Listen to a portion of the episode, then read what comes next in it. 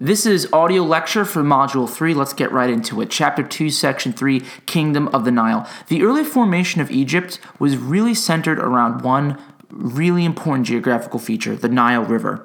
Ancient Greek historian Herodotus even once remarked that Egypt is wholly the gift of the Nile. In other words, Egypt wouldn't be really much of anything had it not been for this wonderful water source that contributes to trade, transportation, cultural uh, diffusion, and of course, uh, life itself. So we have to understand as historians that the Nile River is the, one of the biggest reasons for the proliferation of this particular civilizations. Villages, like many other river civilizations, are going to form along this river, and there's going to be two types of land that uh, the Egyptians are going to identify. It's going to be black land and red land. Black land is going to be the land uh, that looks a little bit darker, and it's because of the moisture and silt uh, from the river that is going to spill over it. So during the flooding season, you're going to have land that's a little bit darker or, or contain more moisture and water. And because of this, black land is going to have a lot of significance for the early Egyptians. They're going to use it for farming, they're going to use it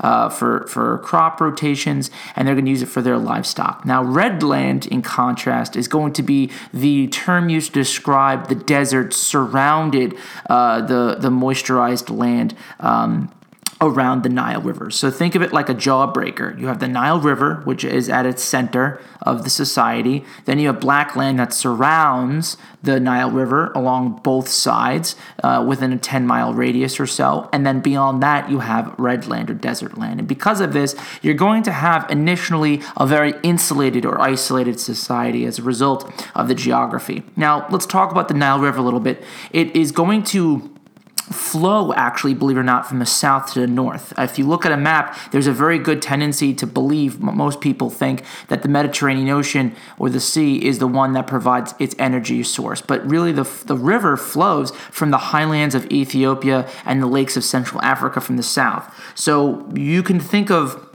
the river flowing from uh, uh, from the bottom to the top, and that is going to obviously have an impact on Egyptian society.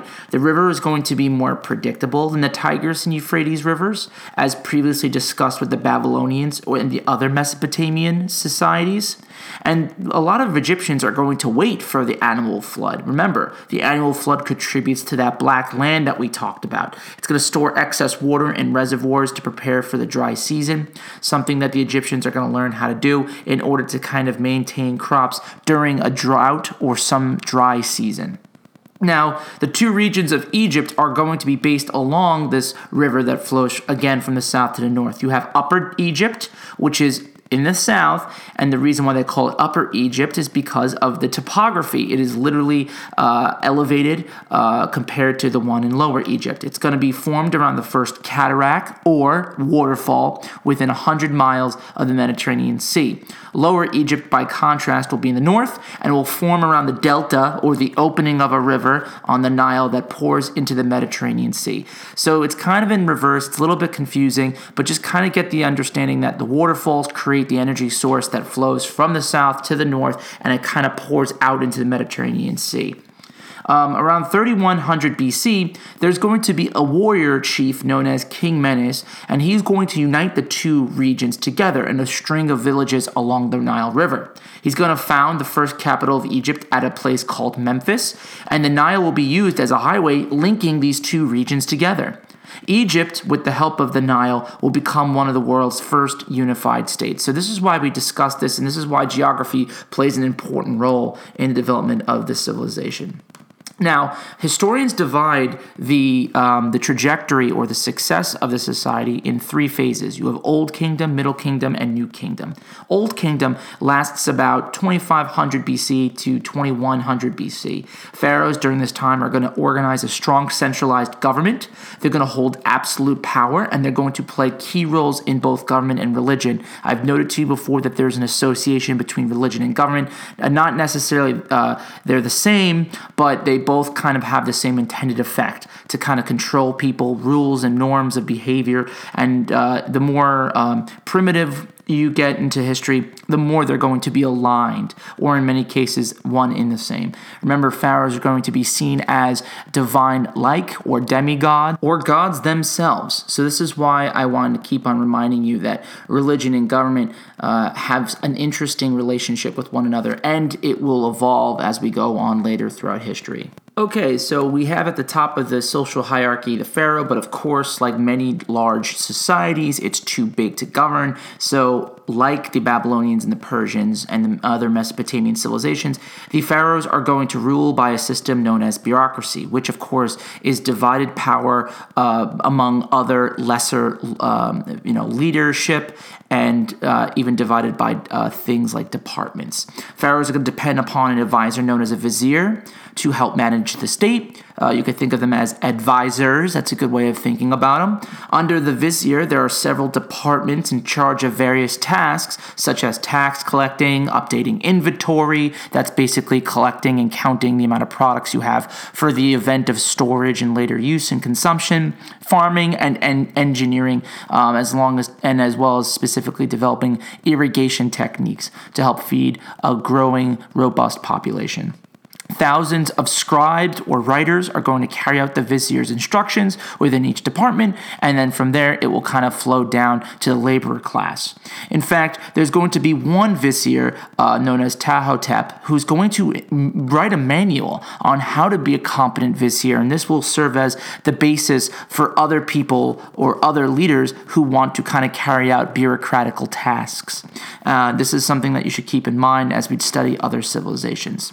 Now, other things that are going to be uh, on the top agenda, other than developing irrigation techniques for the Egyptians, is creating the pyramids for their pharaohs and other nobles during this time. What were the pur- what was the purpose of the pyramids at Giza? It was basically to to create a necropolis, or in Greek or in English, it is a cemetery. So this these structures were mainly designed to house the dead pharaohs and allow them to kind of have a comfortable living space until they are resurrected again. Usually, pharaohs are going to not only be buried with their belongings and their objects, but also in many cases their slaves and their servants as well, because there was a strong concept in the afterlife that once you kind of entomb these figures, they are going to be able to have a safe passage, safe and comfortable passage to the afterlife. So, this is why we have these uh, structures that we now can enjoy and see for ourselves. Um, after that, the middle, the second phase in the Egyptians' development is known as the Middle Kingdom, which is roughly around 1900s to 1600 BC. This period, in contrast to the Old Kingdom, is pretty turbulent because there's a lot of political corruption there's going to be a lot of rebellions. Um, there's going to be a series of droughts. The river is not flowing as consistently um, as it was in the Old Kingdom. And as a result, uh, the Middle Kingdom is going to be a little bit more capricious uh, than the Old Kingdom. Uh, there's going to be a lot of other things that occur during this time. There's going to be further centralization of, of the state. There's going to be uh, the occupation of a region known as Nubia, which is going to be perfect for resources and trade. There's going to be new trading opportunities with other peoples, especially the Babylonians and the Mesopotamians uh, during this time. In 1700 BC, there's going to be, however, foreign invaders called the Hyksos, and they're going to occupy the delta region or the opening, the, the upper part, uh, excuse me, the uh, lower part of the Egyptian uh, civilization. And the reason why I'm mentioning these particular peoples is because this is where cultural diffusion takes place. The Egyptians are going to learn um, the merits of the war, the horse-drawn war chariot by uh, the Hyksos, and in turn, the Hyksos are going to develop. Um, um, and, and, and also embody and co opt a lot of the Egyptian achievements uh, such as their uh, language, such as their forms of religious uh, life and duty, and of course their bureaucratical system of law. Um, now we f- spill into the last phase, which is the New Kingdom from the 1500s to the 1000s BC. You can also think of this as the golden age of uh, the this particular society. We're going to talk about what golden ages mean later on in other lectures, but just keep that in mind. This is the period where territorial conquest is going to reign supreme for the Egyptians. There's going to be a lot of competent and stronger pharaohs. At some point, the Hyksos are going to be kicked out of power. The Egyptians are going to reclaim their authority in the region. And there's going to be a lot of these people that are going to stretch the Egyptian influence throughout the mid, uh, the Middle East, in parts of Asia, and actually along the North African coastline we have the first female ruler to take charge, and her name was Hatshepsut and she exercised all the rights of the pharaoh. Between 1472 and 1458 BC, she's going to encourage trade with eastern Mediterranean lands and along the red coast of Africa. Her stepson, in turn, known as Thutmose, will take over as pharaoh once he reached adulthood, and he's going to be a great military general that is going to stretch Egyptians' borders to the greatest extent ever. So you have a lot of competent pharaohs during this time, and then eventually we get into another ruler known as Ramses II much later, and he's going to become the new kingdom, the new pharaoh of the kingdom. He's going to rule for 66 years from 1200 roughly 1270 to 12 1213 BC, and during that time, he's going to push Egyptian control northward again as far back as Syria. He may be known as the best of the Egyptian rulers, and he's going to boast his conquests uh, throughout the proliferation of numerous temples and monuments. However, it is worthy to note that he's going to be more known for his strong sense of leadership and not so much for his military conquests.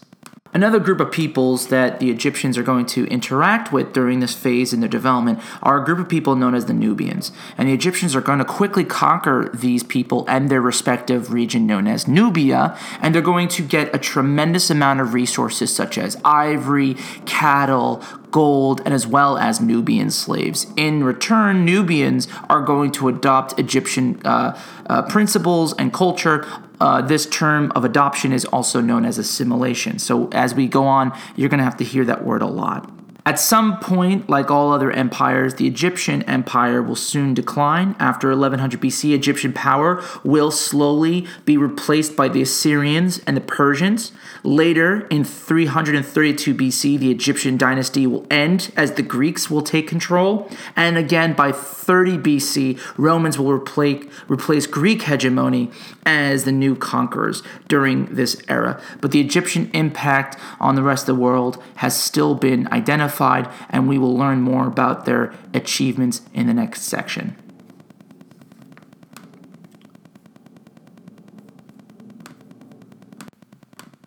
Chapter 2, Section 4 Egyptian Civilization. Before we talk about Egyptian achievements, it's really important to talk about their belief systems. Why? Because belief systems are the primary motivators for people to do things. And what's interesting about Egyptian religion is that it kind of evolves throughout each phase in their development. In the Old Kingdom, a lot of the Egyptians are going to worship the sun god known as Re. In the Middle Kingdom, they're going to associate Re with another god, Amun. Eventually, they're going to call their chief god Amun Re and it's going to be believed that the pharaohs will receive their right to rule from this god. So, like many civilizations, religions are going to evolve based on the interests, the fears, the hopes of the people believing in them. More relatable gods, however, are going to become more popular within the Egyptian religion. There's going to be two that kind of become uh, the most important, and it's based on the myth or the tragedy of Osiris. Osiris is going to be a male god that was destined to rule all over Egypt. However, his brother Set, S E T, jealous of this p- power, is going to commit fratricide or brotherly murder to his brother, and he's going to chop him in little pieces and scatter him throughout the region of Egypt. Eventually, Osiris will be saved by his wife Isis, who will reanimate him and put him together as pieces. However, because Osiris is dead, Osiris is no longer going to be ruler of Egypt, but he will become now known as the ruler of the underworld. He's going to be the god of death, as well, interestingly enough, the Nile. So it's really interesting to note that the Egyptians' most popular god, or one of their most popular god, is the god of death as well as the god of the Nile. This indicates a value that is placed on this geographical feature. What is interesting about Isis is that it's going to also show that women have a place in society. Many, according to legend, believed that Isis was the first goddess to teach women to grind corn spin flax, weave cloth, and care for children. And like Osiris, Isis, in a way, will promise the faithful that they have some sort of future in the afterlife. So, this is very important to understand as human become the human beings become more developed and more complex, their gods are going to become more complex as well. Something just to kind of keep in mind. What is very also interesting, however, is not all rulers are going to subscribe to the belief system of everyone. And many rulers that who believe that they have some sort of divine right are going to try to change these belief systems. And in some cases it's going to be successful, in other cases it's not. This is a case where it's not going to be very successful. In 1380 BC, a pharaoh known as uh, Amenhotep IV is going to challenge the powerful priest class of Amun Re. He's going to insist on having the people of Egypt abandon all their gods and only worship Aton, a minor god that he personally likes. Amenhotep will take the name of Akhenaten as a sign of his allegiance to Aton. That word translates literally to he who serves Aton. What is interesting is that the priests and the nobles are going to resist these revolutionary changes. Why? Well, it's not only going to challenge and threaten their power over other people, but it's also going to be a way of defending the empire. Religion provides a sense of social cohesion. Think of religion or belief systems as not only a way to motivate people to do things, but it also is kind of like the glue that keeps people together.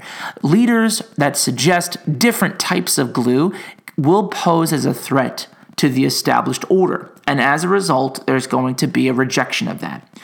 Uh, other major characteristics of Egyptian religion is a strong belief in the afterlife. Again, proving oneself to Osiris is the key to having a uh, to successful future in the afterlife. That is why there's going to be uh, the the development of pyramids that we've mentioned in the previous lecture. A lot of the Egyptians are going to believe that the afterlife would be very much like the life on Earth, and like the ancient Persians that we previously discussed in the uh, other lectures. They're also going to have a concept of judgment when you die. Um, they have this thing where Osiris will have some sort of scale, and there would balance your heart against a feather. And if it was of equal weight, you were going to have a very successful future in the afterlife. If it was heavier than the feathers, you are going to be destined for some sort of punishment. So we're beginning to see a concept known as judgment. There's some sort of law that is going to be enforced even after the uh, even after our uh, mortal lives here on Earth.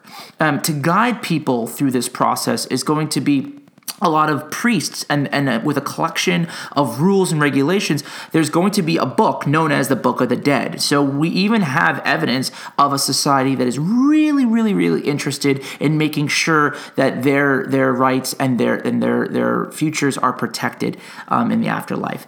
Um, to kind of navigate in the afterlife, a soul needs a body, according to ancient Egyptians, and that is why mummification becomes such a ritualized and sanctified and important practice. A, hum- a human soul needs a human body, and you need to preserve your body so that you can use that body in the afterlife. So, a lot of priests are going to make their livings um, of of doing uh, intense preservation of dead bodies by embalming them or pumping them full of chemicals and wrapping them in cloth. Now, what is interesting about this process, although there's a basis of religious uh, of religious need for it, it's also going to lend itself to scientific inquiry and study. So, you know, religion, as I mentioned before, is an earlier form of science. These the, this ritual is going to lend itself to of the discovery of anatomy, of the body parts, of organs, as well as chemistry, uh, mixing up the chemicals needed for embalmment, as well as surgery, slicing up people to make them better. So we'll talk about that later on throughout this lecture. The Egyptian social structure is going to be very typical of other river civilizations, such as the Mesopotamians, as mentioned in previous lectures. You're going to have the pharaoh, followed by officials, high priests, and priestesses. That's the priest class, followed by merchants, scribes, and artisans. These are people that are in the economic sphere. And lastly, peasants and slaves. Uh, there will be some changes in the social structure. Social, cla- social classes will become more fluid as trade and warfare will increase, as well as the population increase. You're going to have to allow some people to um, to move up the social ladder. Why? If you have everyone super rigid, you're going to have people that are upset, and people that are upset are going to unify and rebel. So keep that as a basic formula for all societies. Women are going to enjoy some of the greatest rights in Egyptian civilization. The foot of an Egyptian woman may walk where it pleases her, and no one may deny her. That is a quote from Ramses II. That is the pharaoh himself talking about what women may or may not do. Women could inherit property during this time. They can enter business deals, they can buy and sell goods and obtain a divorce. Women could also manufacture perfume and textiles, manage farming estates, and serve as doctors or even priestesses. Few women learned how to read and write, however, and all were excluded from becoming scribes or holding government jobs. So, uh, although there there were some women that are going to maintain literacy, they're going to be in the upper classes, and even those women are going to have very, very, very, very specific limitations on what they can and cannot do. But we have to acknowledge that they, like uh, the Babylonians and the Persians, are going to allow women some rights. Hardly the rights that we see in the modern day today, but rights nevertheless. The Egyptian achievements are going to be far reaching. The forms of writing, as uh, in contrast to cuneiform by the Sumerians, they're going to develop a series of scripts and symbols known as hieroglyphics that's going to help them with not only their uh, ritual practices of mummification and inscribing, but it's also going to be used for contracts and business and trade and whatnot. They're also going to use um, a new form of writing uh, uh, known as papyrus, which is an early primitive form of paper. Unlike the tablets that are going to be chiseled in ancient Sumeria, papyrus will be made from a plant, and the Egyptians are going to make very good use of it. In 1800s, a recent development, Jean Champollion will decipher the meaning of the hieroglyphics written by cross-analyzing them with another artifact known as the Rosetta Stone, and it's going to give some insight into Egyptian uh, civilization. This is where we get most of our findings. There's going to be further science uh, and mathematical discoveries under the Egyptians. Mummification, as I said before, will lead to advancements in science. Surgical practices will become something that the Egyptians will develop. Uh, a use of a anise or castor beans and saffron will be used uh, again for preserving bodies. They're going to develop a calendar that will include 12 months of 30 days, which is modeled roughly based on our modern calendar, as well as five days will be added at the end of each year. This will be a precursor to the modern day calendar, um, and the reason why calendars are going to be developed is to kind of keep track on the flooding that the Nile will give for farmers. So the, the economics um, is going to be the one that pushes for the development of the calendar.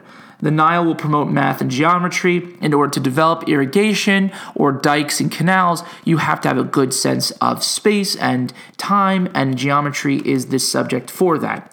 The Egyptians are also going to make advancements in art. They're going to express their pharaohs and nobles larger than they actually were through statues and, of course, murals in the tombs of the pyramids. Egyptian artists will often blend human and animal features on their subjects to figuratively express their importance in society. So there's going to be a lot of interesting art that's going to be expressed in the later phase of Egyptian society.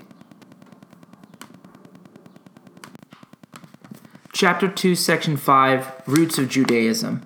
The present day nation of Israel lies at the far western end of the Fertile Crescent on the eastern coast of the Mediterranean Sea. About 4,000 years ago, the ancient Israelites developed the religion of Judaism, which became a defining feature of their culture. Today, Judaism is one of the world's major faiths. The belief of the ancient Israelites, also called the Hebrews, differed in basic ways from those of nearby peoples. The Israelites were monotheistic, believing that there was only one God. At the time, all other peoples worshipped many gods. A few religious leaders, such as the Egyptian pharaoh Akhenaton, as mentioned before, spoke of a single powerful god. However, such ideas did not have the lasting impact that Israelites' beliefs did. The Israelites believed in an all knowing, all powerful God who was present everywhere. In their views, history and faith were interconnected. Each event reflected God's plan for the people of Israel. And as a result, they recorded events and laws in the Torah, their most sacred text. The Torah includes the first five books of the Hebrew Bible that is, the book of Genesis, Exodus, Leviticus, Numbers, and Deuteronomy. The Hebrew Bible includes a total of 24 books. Additional laws and customs written down much later make up another important text, the Talmud. According to the Torah, a man named Abraham lived near Ur in Mesopotamia. About 2000 BC, he and his family migrated, herding their sheep and goats into a region called Canaan. Abraham is considered the father of the Israelite people. The Israelites believed that God had made the following covenant or promise and agreement with Abraham. Quote, you shall be the father of a multitude of nations. I will make nations of you, and kings shall come forth from you, and I will establish my covenant between me and you and your descendants after throughout their generations for an everlasting covenant, to be God to you and to your descendants after you. And I will give to you and to your descendants after you the land of your sojournings, short stay, all the land of Canaan. End quote. Genesis chapter 17, verses 4 to 8. God's covenant with Abraham included two declarations that became the basis of two key beliefs of Judaism. First, God declared that he would have a special relationship with Abraham and his descendants. The Israelites believed that God had chosen them to fulfill certain obligations and duties in the world. Second, God declared that Canaan would one day belong to the Israelites. As a result, the Israelites viewed Canaan as their quote, promised land. An Israelite named Moses later renewed God's covenant with the Israelites. Genesis tells that a famine forced many Israelites to migrate to Egypt. There, they were eventually enslaved. In the book of Exodus, Moses tells the Israelites that in return for their faithful obedience to God, God will lead them out of bondage and into the promised land. In time, Moses led the Israelites in their exodus or departure from Egypt. After 40 years, they reached Canaan although Moses died just before they arrived. By 1000 BC, the Israelites had set up the kingdom of Israel. The Torah tells of 12 separate tribes of Israel that had feuded up until this time. Then David, the strong and second wise king of Israel, united these tribes into a single nation. According to the Torah, David's son Solomon followed him as king. Solomon undertook the task of turning the city of Jerusalem into an impressive capital. Jerusalem was praised for its splendid temple dedicated to God, which David had begun construction and Solomon completed. Solomon also won fame for his wisdom and, uh, wisdom and understanding. Additionally, he tried to increase Israel's influence around the region by negotiating with the powerful empire, empires in Egypt and Mesopotamia. Solomon's building projects required such high taxes and so much forced labor that revolts erupted after he died in 922 BC. The kingdom then split into Israel in the north and Judah in the south. The Israelites remained independent for 200 years, but eventually fell to more powerful peoples. In 722 BC, the Assyrians conquered Israel. In 586 BC, the Babylonian armies captured Judah. Nebuchadnezzar destroyed the great temple and forced many of those he defeated into exile in Babylon. This period of exile, called the Babylonian captivity, lasted about 50 years. In 539 BC, the Persian ruler Cyrus the Great conquered Babylon and soon freed the Israelites. Since most of them had come from the kingdom of Judah, they became known as Jews.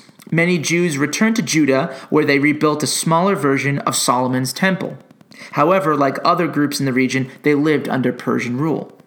From earlier times, the concept of law was central to the Israelites. The Torah included many laws and is thus often referred to as the book of the law. Some of the laws deal with everyday matters, such as cleanliness and food preparation. Others define criminal acts. The Torah also established moral principles.